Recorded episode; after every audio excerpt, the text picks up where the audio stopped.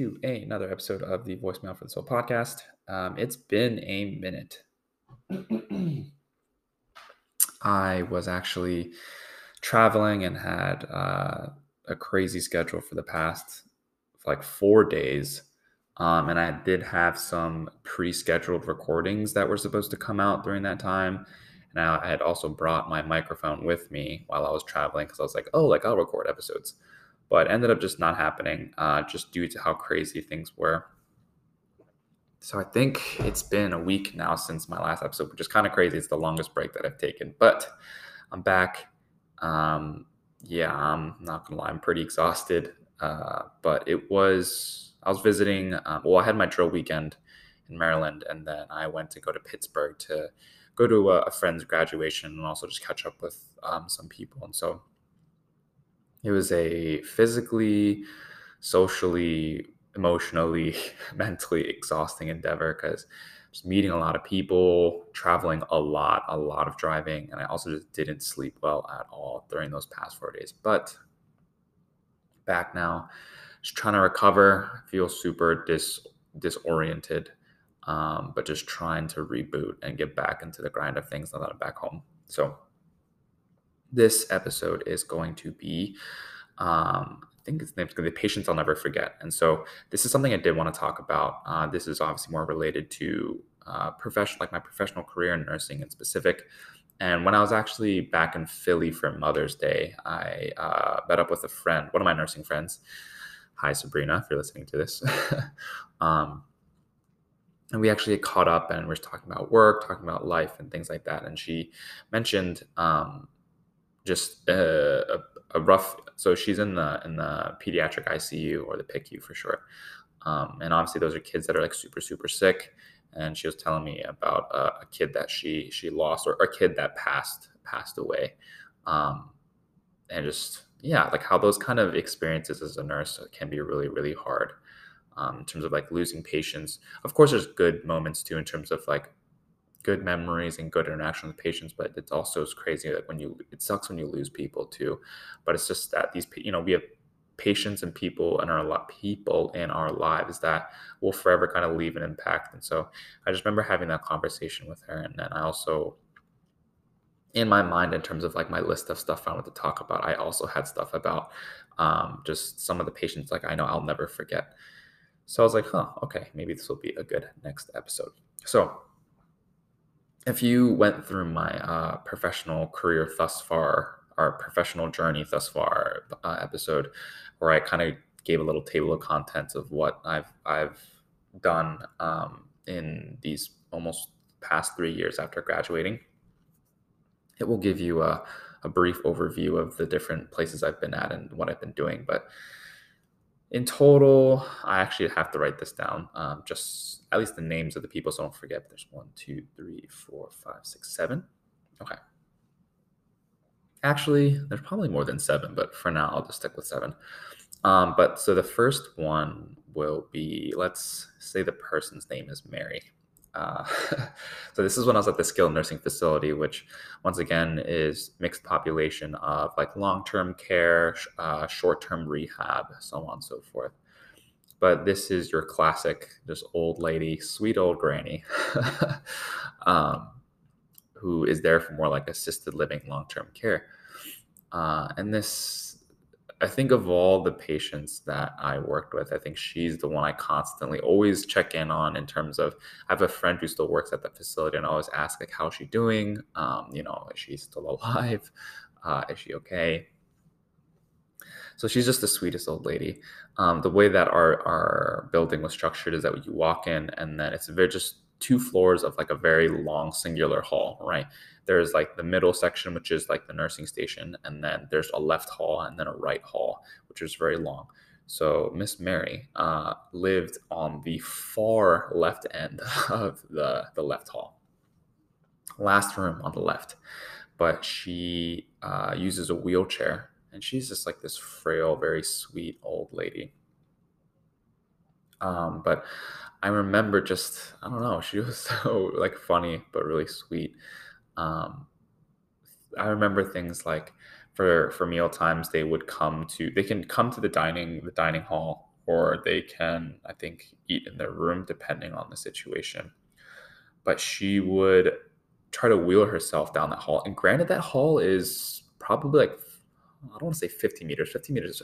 I think it was almost 50 meters actually. Uh, maybe a little less than 50 meters, like 40 meters, but that's that, that, decent amount of distance. And this lady is trying to wheelchair herself down the hall, but she's, I kid you not, she's literally going like an inch at a time, like just very, very, very slow. And meanwhile, like I'm running around, you know, like obviously doing like, you know, doing meds or doing treatments, whatever stuff. I remember I would I would always see this.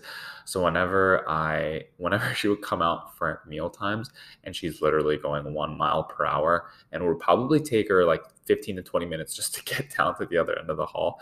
I'll just come up to her and I'll just I'll push her um, and she's like, here's reaction. So she's just like, oh, like you don't have to do that. It's okay. But I'm like, no, no. I was like, Mary, come on, like don't be silly.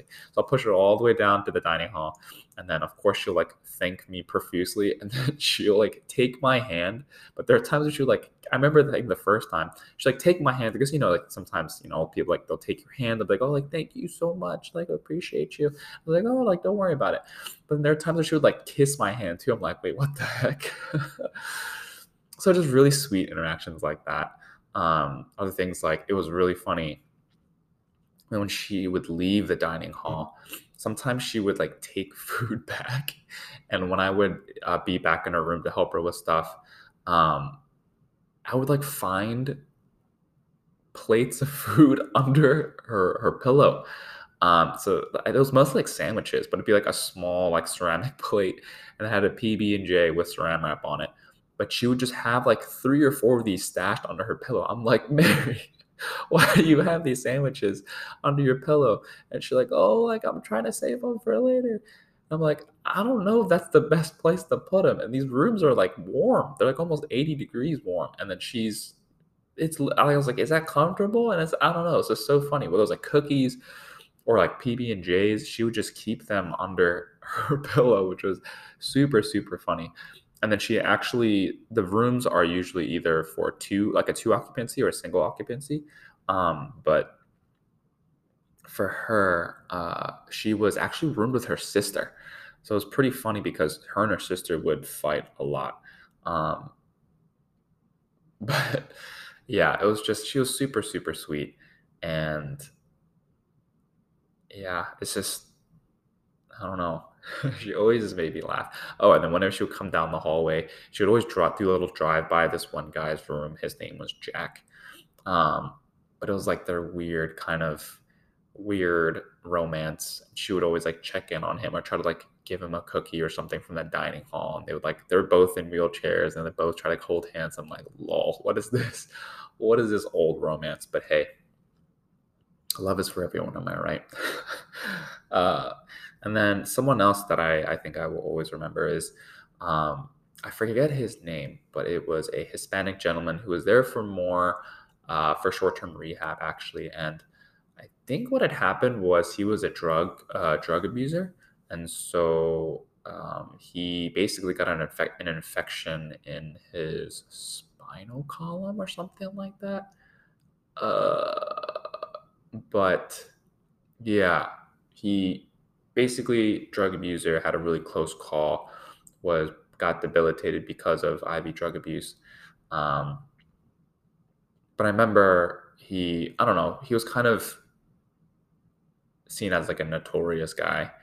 Um, but i ended up i remember when i was talking to him we actually would talk about like christianity and like jesus and faith a lot and we actually connected a lot through that and it was just I don't know. I think it was cool. I think he really appreciated just having someone to talk to about that kind of stuff. And people usually like, oh, like he's annoying or whatever, whatnot. But I don't know. Sometimes you just you just chat with people and then just kind of just keep it real. Uh, and so he was someone that I think really appreciated that, and I appreciated that from him as well in terms of just being able to have that conversation, just be real with him, and just be able to. I think we encouraged one another, honestly. So that was one of the guys. I was there for a longer period of time, and uh, an interaction I didn't expect, but something I, I, I did appreciate.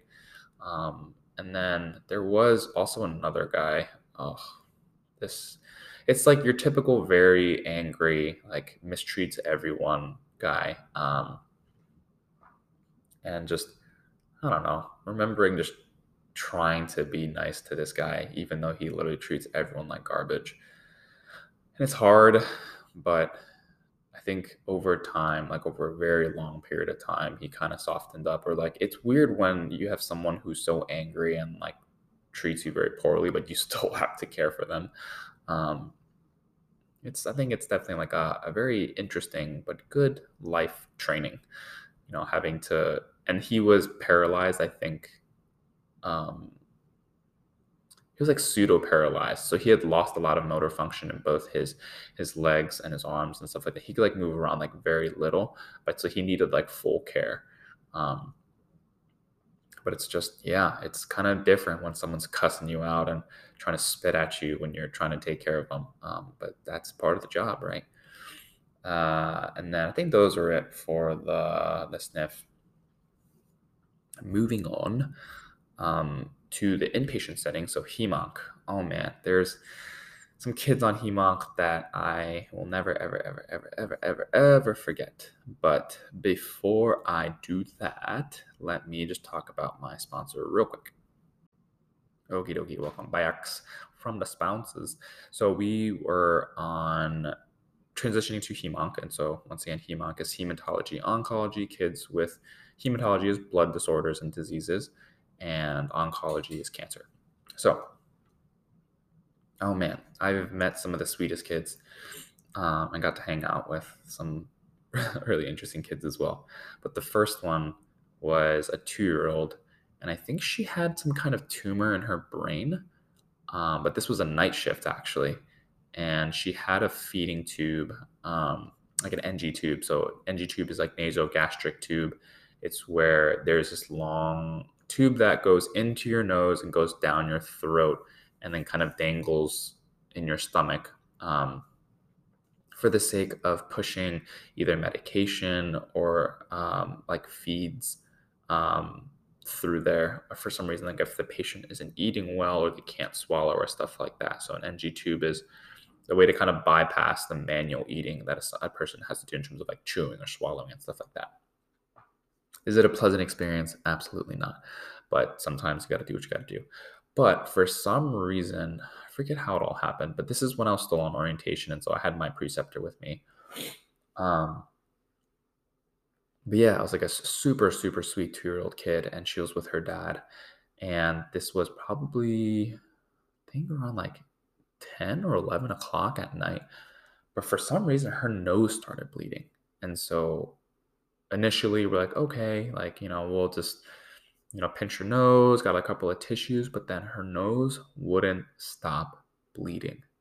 It just kept going and going and going. And, you know, it's like, it's, you normally have a nosebleed for, you know, like a couple of minutes, right? And eventually it stops. But because it kept going and going and going, we're trying to like figure out what to do. We're like, why isn't it stopping? She wasn't clotting. So then we like called the doc, and the docs are trying to figure out what to do. In the meanwhile, like we're trying to keep her calm. The dad was actually he was a super trooper. He was a super calm, super collected. But this poor kid is just like the sweetest kid ever. But she's obviously just you know, more and more and more just becoming like panicked. She's like, she's bleeding out of her nose. It won't stop.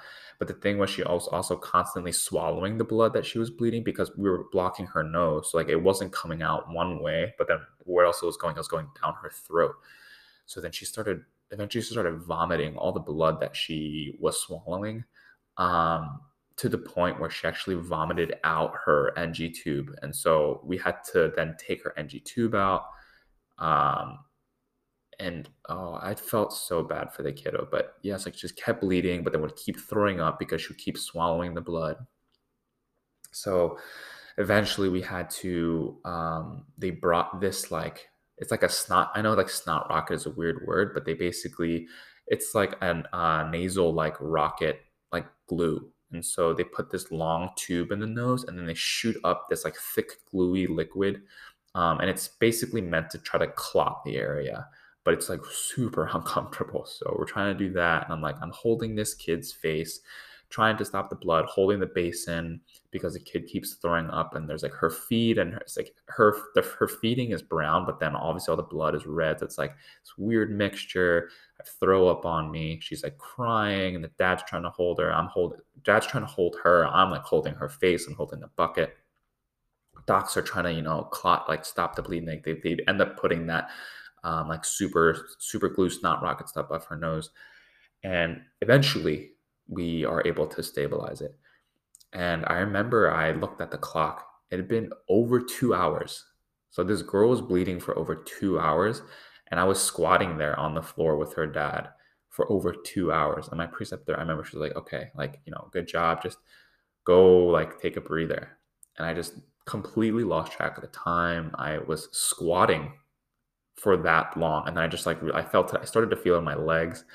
Started to kind of like take deep breaths. I was like, holy cow, like that was exhausting. I had like blood on my clothes. I was like, oh jeez. But yeah, I just remember it's just one of those moments I think as a nurse, it's where like when you're in the zone, you're in the zone, whether you're getting thrown up on or pissed on or you're getting bled on or you're in really uncomfortable positions. It's just like when you're in the zone, like you don't realize it, whether it's two, three, four hours.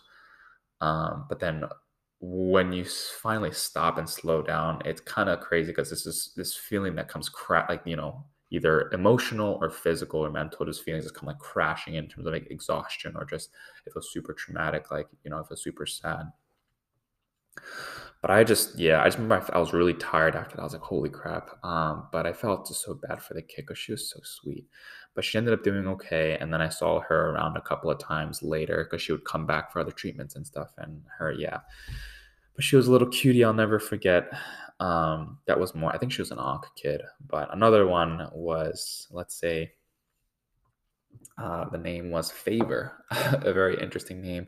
She came in for a sickle cell crisis. And so, um, what sickle cell anemia is, is basically like your red blood cells are normally donuts, um, if you ever learned that in biology class or whatever.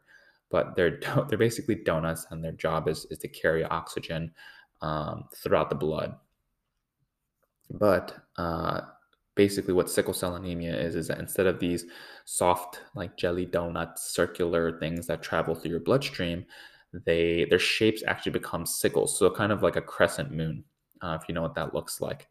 Uh, so your typical moon with like the sharp edges and that's what they look like. But the issue with that is because of the shape um, there's i think a higher likelihood of them being like caught or getting kind of clumped up and and um, like piling up somewhere i guess to if i'm trying to explain it. And so that can create a lot of issues in terms of like oxygen transportation but also like pain it can be very painful like when that happens so, like a sickle cell crisis is when that happens at a very severe degree. And so kids will come in for that, most likely for pain management. And it, and it sucks, but it's just that happens frequently. So this this girl, I think she was, I don't know if she was young teens or like preteen. Um, I want to say maybe like in between 10 and 12. But she's in the hospital by herself because her dad is working. Her siblings, I think, were at school, but she's just completely alone. And I just remember she was one of the kids that I had um, and I don't know. It's just you just you just end up connecting with some kids, you know. So I just remember I would just keep checking in on her, uh, and then like she can't since she can't really like walk or move that much because it's super painful still like during the sickle cell crisis. You know, like I have to help her like toilet or help her move around, but it was just, I always just try to make it really playful for her, just like try to tease and just like you know joke and try to you know create a happy atmosphere because like I understand like she's in a hospital by herself, like she's in pain, like there's no family, no friends, and just sitting in bed, like watching TV. So I remember I would just keep trying to check in on her. And I'd be like, oh, like Miss Favor, Favor, just like, you know, just like playing around and just, you know, um, trying to get her to laugh. And I remember at the end of the shift, um, like before I just, you know, after I was done with report, I came and I was like, hey, like, you know, I'm heading out, but uh, I think I'll be back tomorrow. I wasn't sure if I was going to have her, but like, I'll be back tomorrow and then she was like oh like like are you are you gonna be my nurse again and this when those kind of moments happen like it kind of just breaks your heart, but also just makes your heart feel really full. And I think she, you know, she really wanted to have me again, which sadly enough, I actually was not her nurse the next day, but I still like went in on, and checked in on her and said hi the following day. But just like stuff like that, where we kind of just made a very short but like meaningful connection. And like her, her, her parents or her dad and then her siblings ended up coming like later that night, like after work, after school. So she got to play with them, which was really grateful. But yeah, she was a super sweet kid. And I just remember we kind of just had like bonded after that. Um, and just yeah, I don't know, just like those sweet moments when the kids like ask for you or like you know they don't want you to leave and just like just breaks your heart. um, but yeah, she was a kiddo that I, I will always remember. Another one was uh, a guy. Say his name is Talon. Um, he was, I think, closer to like 16, 17, but his wasn't sickle cell. His was aplastic anemia, I think, another blood disorder. Um, but this is like a tall kid, a tall glass of water. I'm like five nine. This kid was like six foot, I think. Um, and I forget what exactly why he was. I think he was like he was febrile. He was just consistently febrile. I think just constantly had fevers. Was like really weak. Um, super tall kid. Mom was like very type A very like all up in your face. Um, and, and the mom was kind of like notorious for for just always being very particular about stuff. Um, and I ended up getting him. I ended up getting them a lot just because I ended up um getting on like good terms with the mom. Um, so I worked with him and the mom, of course, a lot and he was here like multiple for multiple visits and i feel like i was always the one that ended up getting him. And i think she's i don't know if she specifically requested me or not but like stuff like that happens you know you you bond and you connect or you end up working well with certain families and then if they come back they always end up asking for you which is kind of flattering to a certain degree but also kind of stressful at the same time because then like performance wise you're you know you gotta be up to par but I remember, oh yeah, just like he sometimes like, he just couldn't even walk to the bathroom, or they had him on Miralax, uh, which is a laxative to help you poop, but they had him like on like ridiculous amounts of Miralax. He was like going to the toilet like every like 30 minutes, and I'm basically picking up this six foot some uh, kid and carrying him to the bathroom like constantly. Um, but and just trying to like encourage him to like eat because he like wouldn't eat or like he wouldn't drink some of the stuff that we're trying to give him and just trying to give him a little pep talk or like you know just trying to encourage him. And i remember later like much much much later uh when i like was i didn't have him as a patient but like whenever i'd see the mom in the hallway she would always say hi and then I remember at some point she was like oh yeah like he's you know considering on becoming a nurse. Um just because of like his experience here. And I was like, dang man, like stuff like that is those are the kind of moments that you really uh I don't know, you really appreciate like dang, like like being a nurse is dope and you just get to make that impact on people's lives and sometimes inspire them to do the same thing. And so yeah, I wonder how he's doing. Um but yeah, that was an awesome family that I met too. And I he's probably in college by now, but I wonder, yeah, I wonder if that's the route that he ended up going. But wherever he is in the world, I hope he's okay. Uh, and then there's this kid. Uh, this kid was pretty young. I think he was maybe eight or nine. Goes by the name of Mook, or his nickname was Mook. But once again, another kid in the hospital. Parents weren't there because they were working, and so he was a very silly kid. Um, and just want honestly he just needed someone to like play with and spend time with him and so another situation where i would try to just whenever i could just go to his room and try to spend time with him. He was obsessed with ninja turtles. He would play like make believe all the time so i would play with him and we would like be one of the ninja turtles and then we would go into the bathroom uh, but the bathroom was dark and that's where we would fight shredder and then we would like lose and come out and it was pretty funny. Just no dignity from me, but it's like at that point, who cares? Just playing make believe, getting pretend beat up in the bathroom, and then running away, and then going back in and fighting invisible ninjas. And it was just, yeah, it was it was just another sweet moment. I just remember was like a super sweet kid. Um, and just trying to yeah just make the most of his day and just trying to make it a bit more bearable while he was in the hospital so it's another kid i won't forget um, in terms of HEMONC i think those are the main kids that uh, just like forever are etched in my mind. But in terms of ped psych oh psych is a different situation for sure. Um, but there is one kid who was there for like over two months and it was definitely way too long. But he was I think nine or ten, but he was very behaviorally and cognitively delayed, and so he like basically didn't act his age because he couldn't because of those delays. Uh, he had come in because he had accidentally burned down his house and his neighbor's house or apartment or whatever it was, and um, had issues with uh, being like you know like violence and things like that. And basically, it's like he would kind of go from one to a hundred, but because he didn't have that kind of behavioral and like cognitive understanding of like how to deal with situations and so for him it was always 0 to 100 it always end up being getting like very emotional very aggressive very angry. So it was really really hard. We had to do a lot of seclusions on him um and seclusions is like you know if a kid is escalating or if being very unsafe then we'd like take them to um i don't know like you're you might think like a stereotypical like padded room or something but in this case like it is. We call that our seclusion room where especially if they're being like physically aggressive, they're trying to break stuff, then it's like a safe room basically. But I remember we would like it's not a common thing for that to happen, but like we take this kid every day, multiple times a day, and it is exhausting. Getting punched, kicked, pinched, pissed on. Yeah, that would happen too. Getting spit at. Um, yeah, this kid was a handful, and it was really exhausting for all the staff members. It was really hard. But over like eventually we were able to kind of work out a system. It took a very long time to try to like de-escalate his situations, but it was just once again really hard because he just didn't have the behavioral and like cognitive understanding and, and just maturity to just, like process stuff. Like if you're upset, like you don't have to always go from zero to 100. Like you can either ask or you can just like simple things he couldn't process them. So and it's just unfortunate because like obviously it's not his fault. It's like there's stuff that happened in his childhood that were traumatic and that impacted the way that he would behave or respond to things.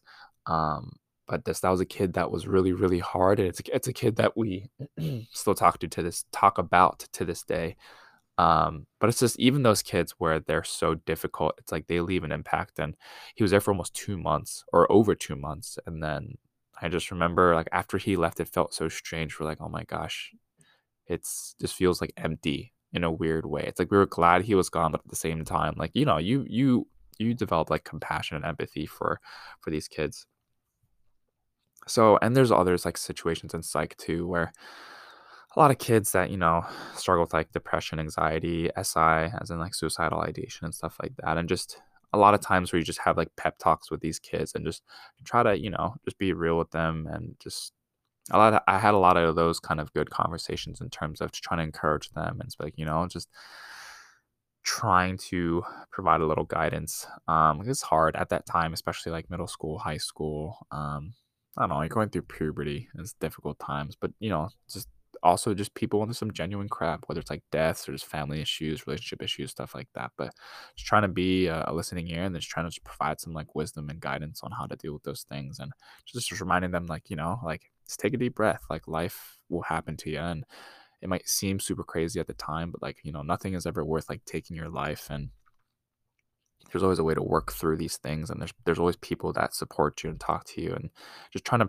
like reassure them of those of those universal truths that we tend to forget in terms of like self-worth or like the meaning of life or the worth of life and it's hard you know there's so many influences nowadays and so many things that uh, like cloud our judgment but just being able to have this kind of conversation with kids um, was a reminder for myself too because like i was you know i went through similar things like when i was younger in terms of like my own mental health uh, and stuff like that. So yeah, I'd say all in all, like those were kind of the main ones that I um that I remember. And you know, I'm I'm sure if any any of my nursing friends are there, you guys have your own stories of of certain patients that you'll never forget, whether it's one that you guys loved or one that you guys hated.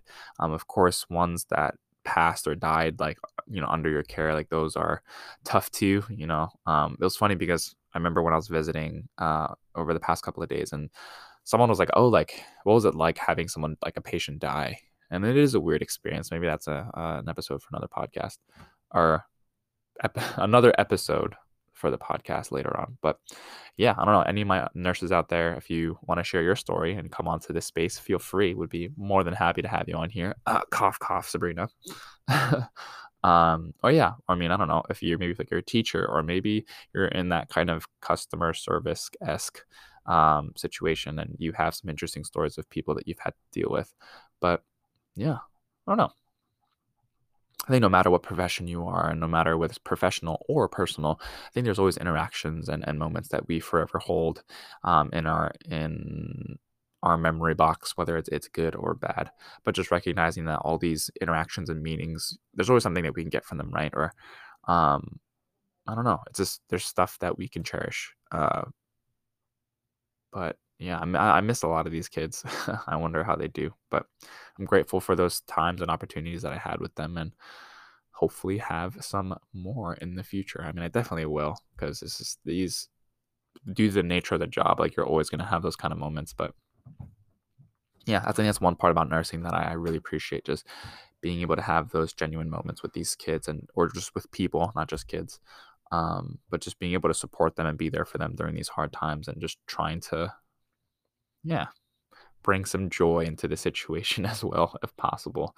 Um, but yeah, it's a big reason why I, I joined nursing to just be able to help and support people in that way.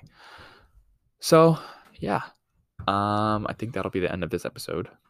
But once again, as always, thank you for tuning in. It's a pleasure to have you here. Uh, if you have any questions, comments, or concerns, please feel free to leave me a voicemail uh, at the beep, aka the description below. There's like a little link where you can leave like a little voice memo. But yeah, uh, until next time, take care. Enjoy some sun if you haven't already. Get outside. Have a have a you know a little a little dose of vitamin D. It's good for you, you know. Um, but yeah, tune in next time, and we'll see you later. Bye.